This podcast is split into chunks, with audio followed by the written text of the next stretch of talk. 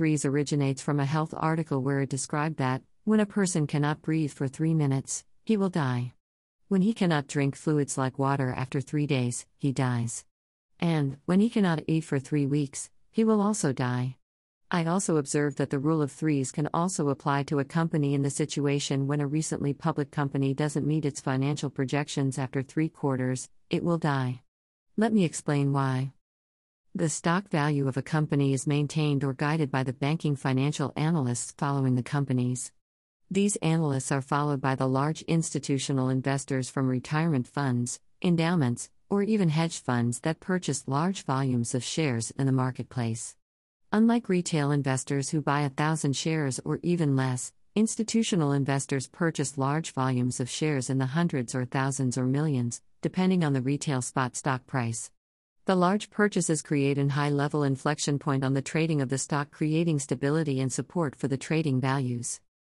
A comparison against penny stocks demonstrates what that process represents.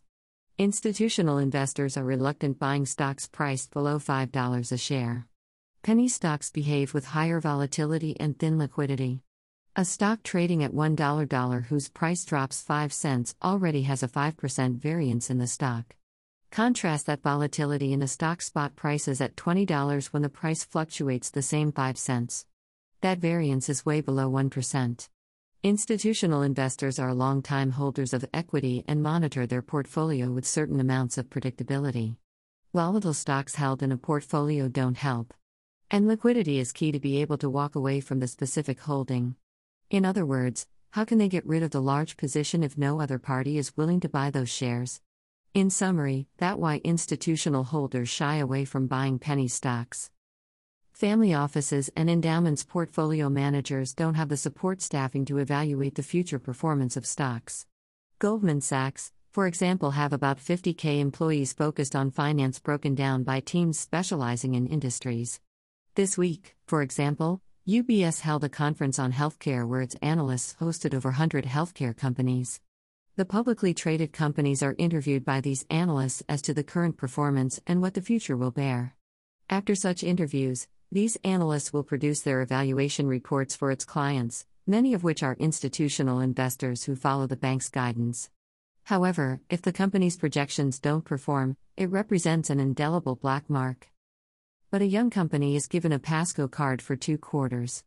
The first failure is marked as a company lacking experience. The second failure on the 2Q would be given another PASCO because the company is still learning its own corporate management.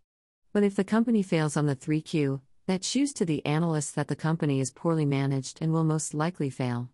And Wall Street has a long memory. Institutional investors begin to divest their holdings in this lemon. There is an interesting Wall Street saying under promise, over deliver, for company CFOs providing their projections for the analysts. In other words, don't present rosy projections that you cannot deliver. Failure to deliver those numbers can be fatal for the reasons explained above. And that saying should be engraved in the minds of every CFO of every young company that goes public. And consider that VCs and private equity firms also behave the same way. So remember the rule of threes.